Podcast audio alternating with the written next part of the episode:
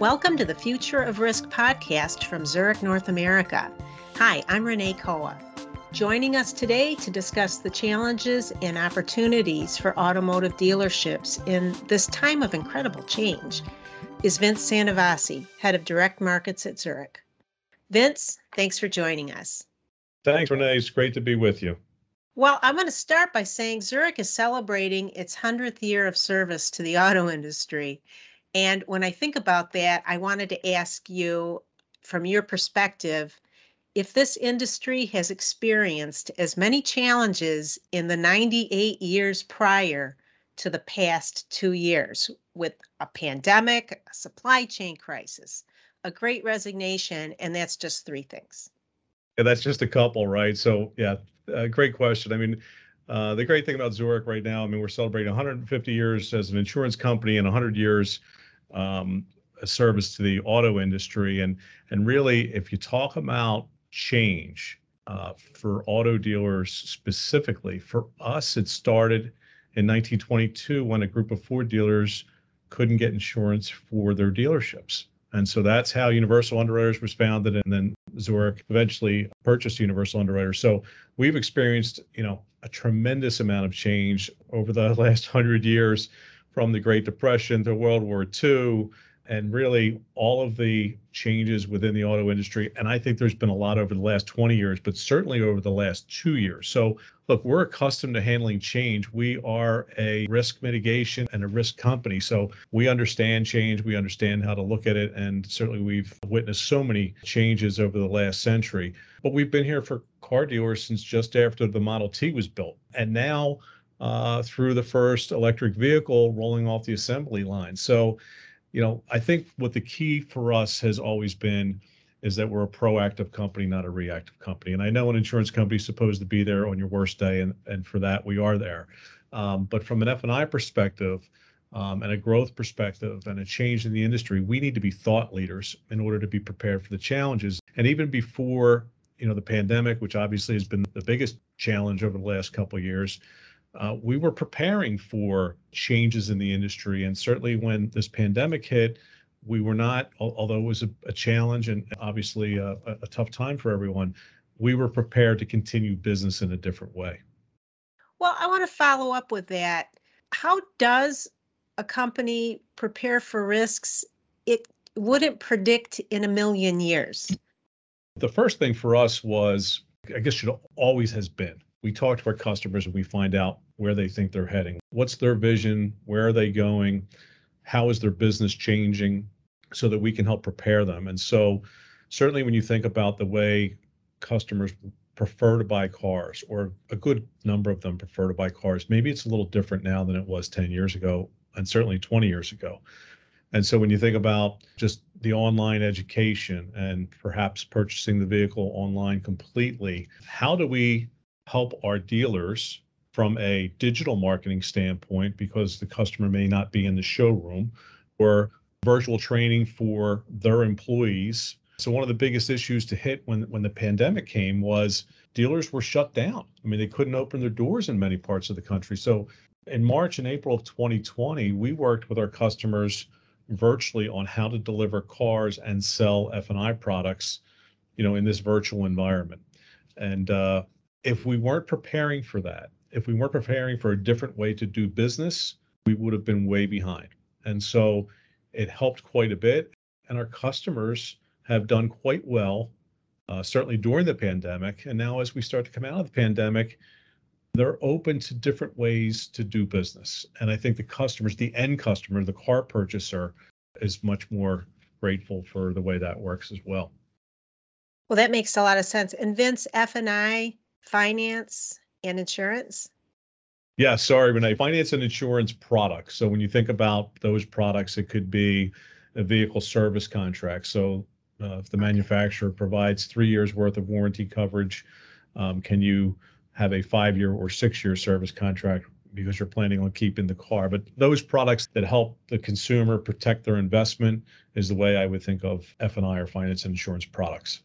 Okay, that makes sense. And and Vince, I do want to talk more about the distribution model and the digital transformation, but just to note what's happening in the world today, I was reading that the global supply chain for cars now maybe has peaked, but now there's a war in Ukraine. And it was interesting when you and I talked because I had no idea that could also impact supply chain.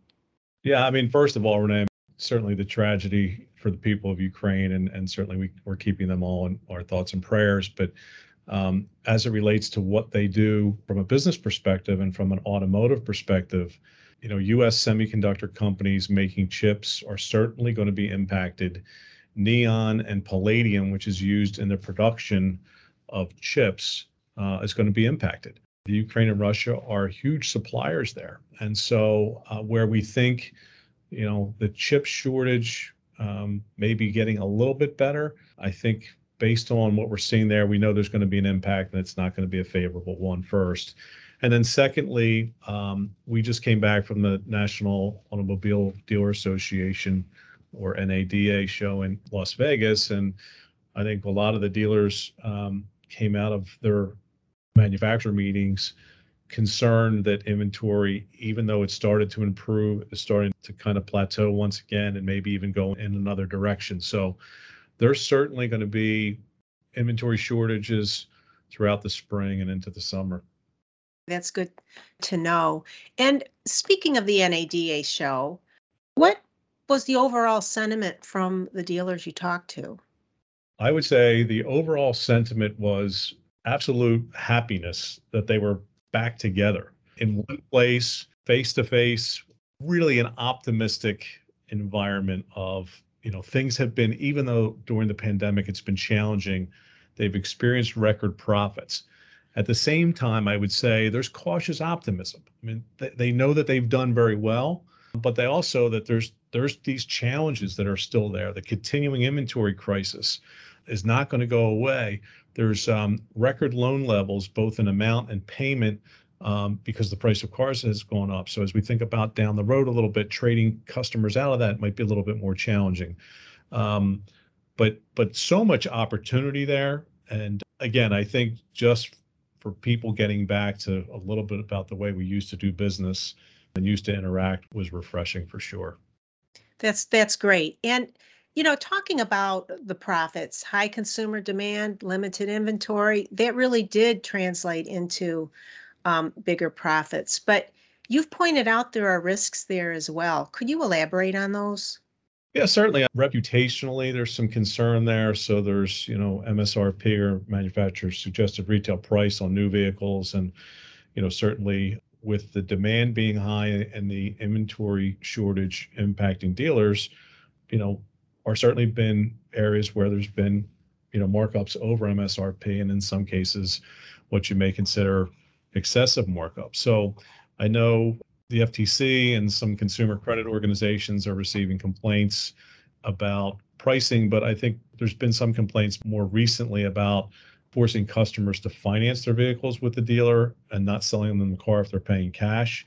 So there's some regulatory issues that come up here and, and dealers need to be aware of certainly it's okay to be profitable but let's make sure we're doing it the right way. And I would just caution them that there's some things that they need to pay attention to for sure. Do you have any tips for them about, you know, helping them avoid being vulnerable to exposures like this? Sure. We talked about, you know, being proactive and not reactive. So mm-hmm. they can certainly reach out to firms that specialize in compliance. I always say on the road to compliance, there's still money to be made because it it forces a process. And as you continue that process, you get better at the process. And so, um, review of your deals to deals meaning auto deals and the paperwork by an objective party to really monitor is the process being followed? Is there consistency in interest rates being charged for loans, for product presentation, for pricing? All of those different areas um, process could be put in place and accountability steps as well. And then dealers should be revisiting, you know, employee training protocols, making sure that they offer training both in person and online or virtually to make sure that they're consistent and that there's no ambiguity that creeps into the buyer seller relationship. That makes a lot of sense. That's great. Thank you. Um, Now I wanted to kind of pivot to an article you wrote for Automotive News last year. And you outlined a lot of major trends. And maybe it's not a surprise that cyber attacks are a huge risk, but I guess I didn't see them as a growing risk for automotive dealers. Could you elaborate on the problem there? Yeah, certainly, Renee. Last spring, I sat with four uh, auto dealers.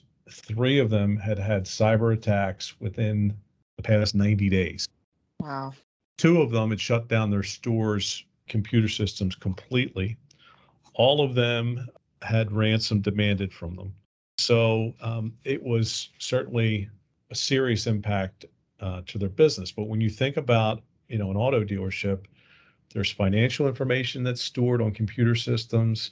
There's customer information that's stored there. And these cyber attacks occur quickly. It's really difficult for dealers to keep track of all of the emerging risks as it relates to cyber, what their exposures are, and then really what their solutions are. And so I think we've certainly talked to our customer council, which is a group of dealers we get together frequently and, and say to them, okay, if a cyber attack happens, what do you do? And the scary part for us has been most of the responses were, I'm not sure. And so you think about the concern there, um, but there's also, you know, aside from the financial and, and customer information, there's that reputational risk as well. And so this is not just a problem for for large banks or large multinational companies. This is an issue for mid-size and smaller companies as well as as the larger ones.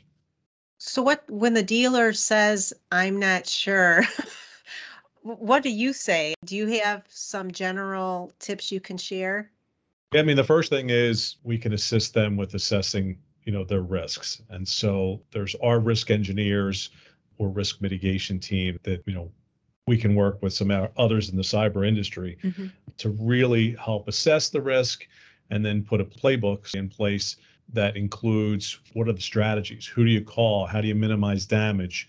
And how do we get their businesses back online as quickly as possible? So you know we feel like we need to play a key role in this. I mean it's fine to go out and say hey i need to get cyber insurance in case this happens but cyber insurance is not cheap. It's increasing as far as the uh, pricing goes.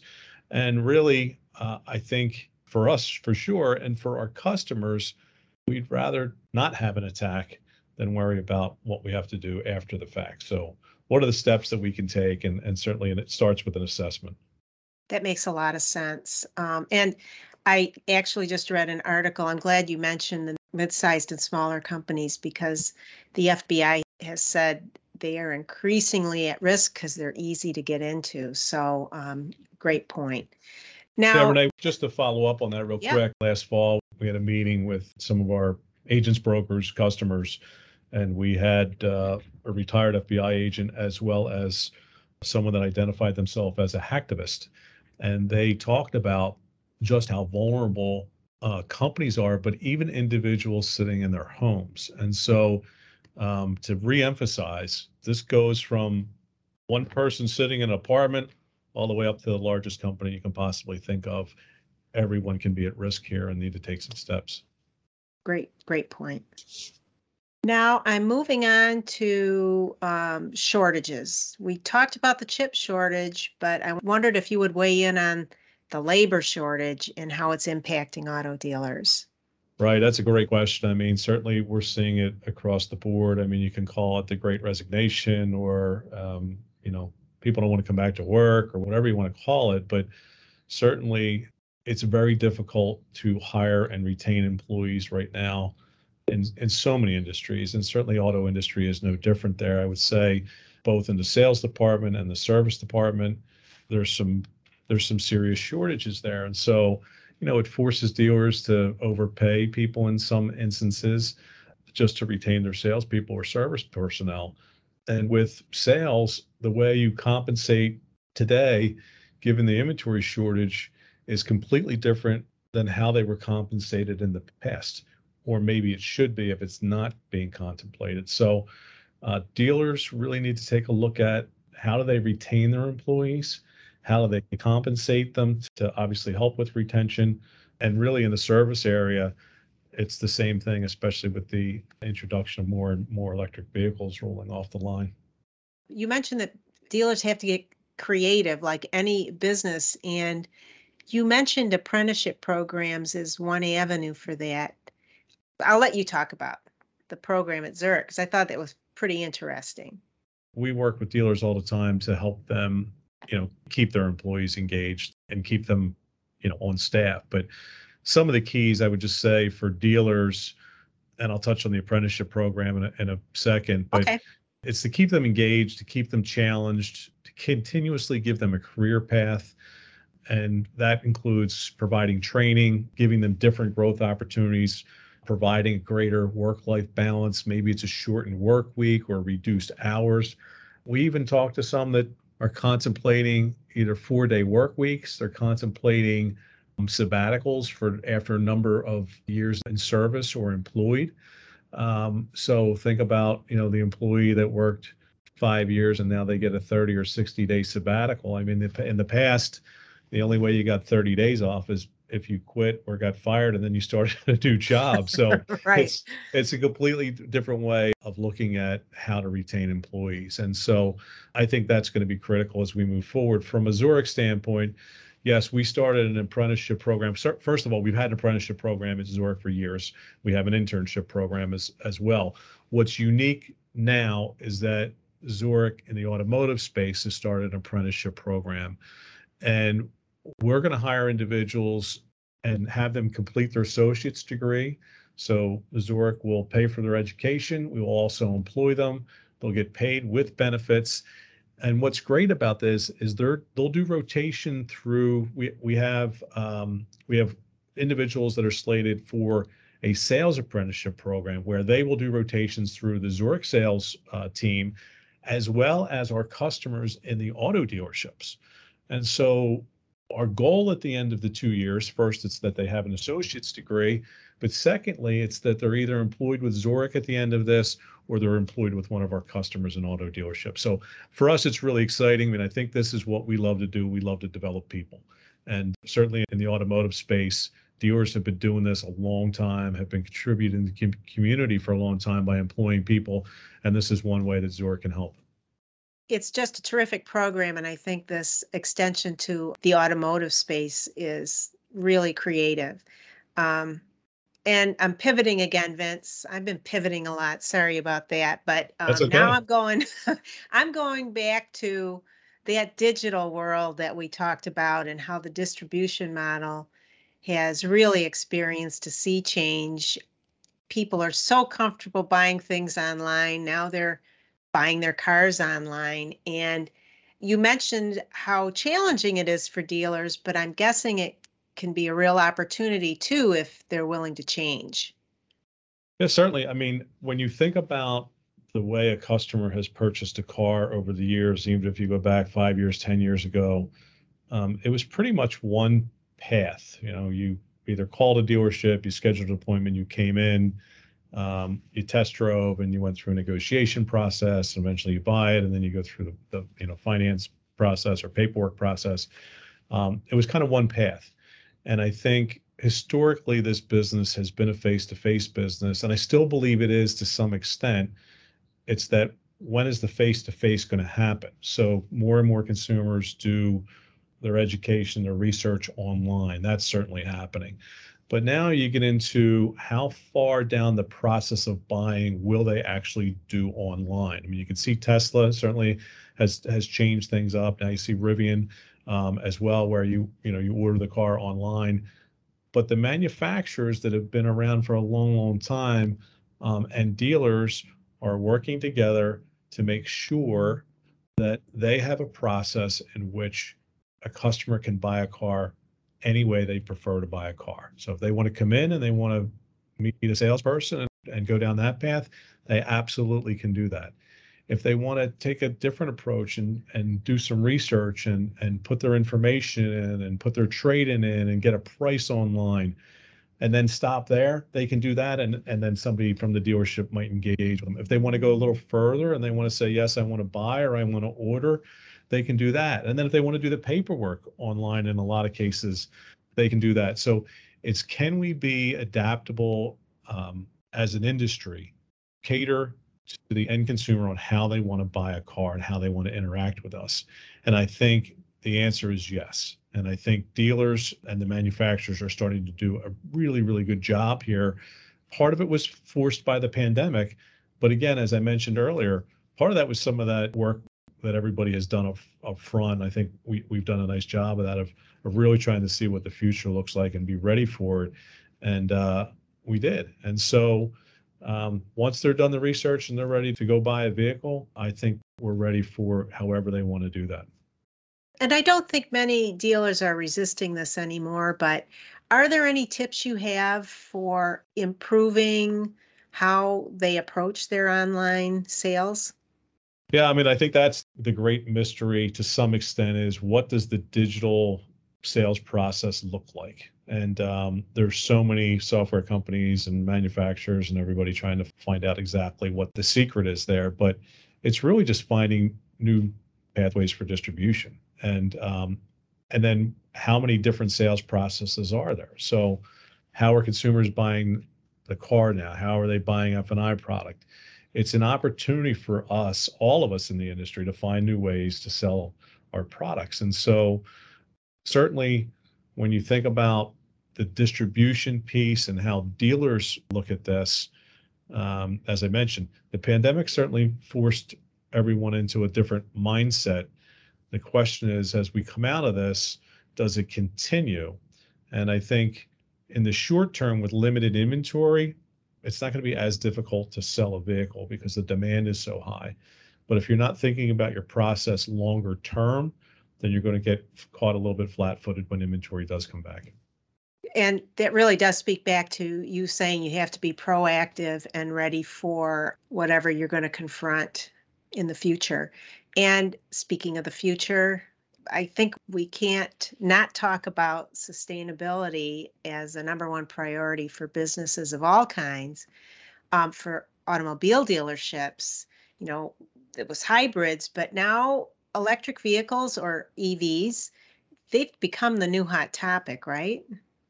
Yeah, absolutely. I mean, I think certainly in the last couple of weeks with gas prices going up, it's definitely been a hot topic.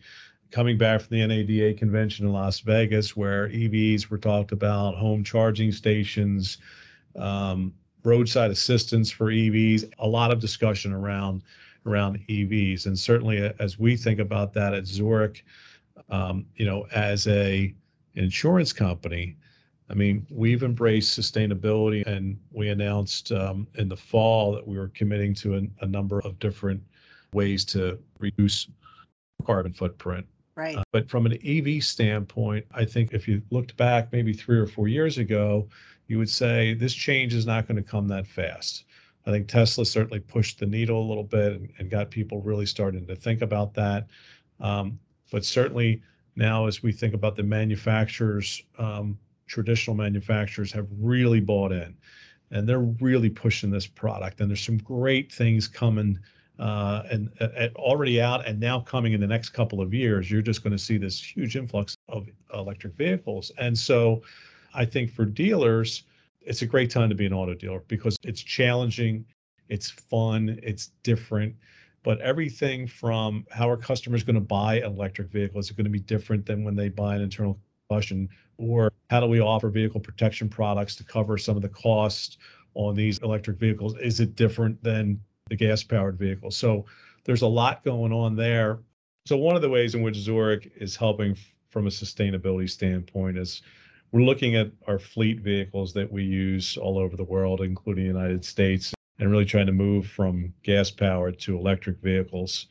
Things like serving local and seasonal food in our offices where we have restaurants, uh, moving to paperless communication with our customers. So think about you know statements that we used to mail out, or even our brochures that were paper are now digital, and, and really trying to make sustainability part of our day-to-day choices on a regular basis as we move forward. That's great. And it's really an example for every business moving forward. But overall, Vince, it just feels like there's so much that's changing. Do you have any parting advice for anybody in any business to consider? Don't resist change. I mean, I, I think anytime there's a change in the industry or um, or even a problem, um, you have to look at this as it's an opportunity for growth. It's an opportunity to be better. It's an opportunity to change your skill sets. Uh, it's an opportunity for you to look at the employees that you're hiring today with diversity of thought and longer term what's your business going to look like and do we need to start hiring and putting processes in place for what it's going to look like two or three years down the road? So much change going on and you can sit back and say i'll, I'll wait till it's over but then it's too late and something else is changing. So look you just take the optimistic point of view and say you know this change is going to be a challenge but from this we're going to be a better company we're going to be more talented individuals and we're going to uh, have some tremendous growth opportunities throughout. Well, I think that's good advice for all of us. So I appreciate that, Vince, and thanks so much for sharing all these great insights. My pleasure, Renee. Thanks for the time and the opportunity for me. Future of Risk, presented by Zurich North America. If you like the show, we'd appreciate it if you left a comment or review wherever you get your favorite podcasts. Let us know what you think at media at zurichna.com and join us next week.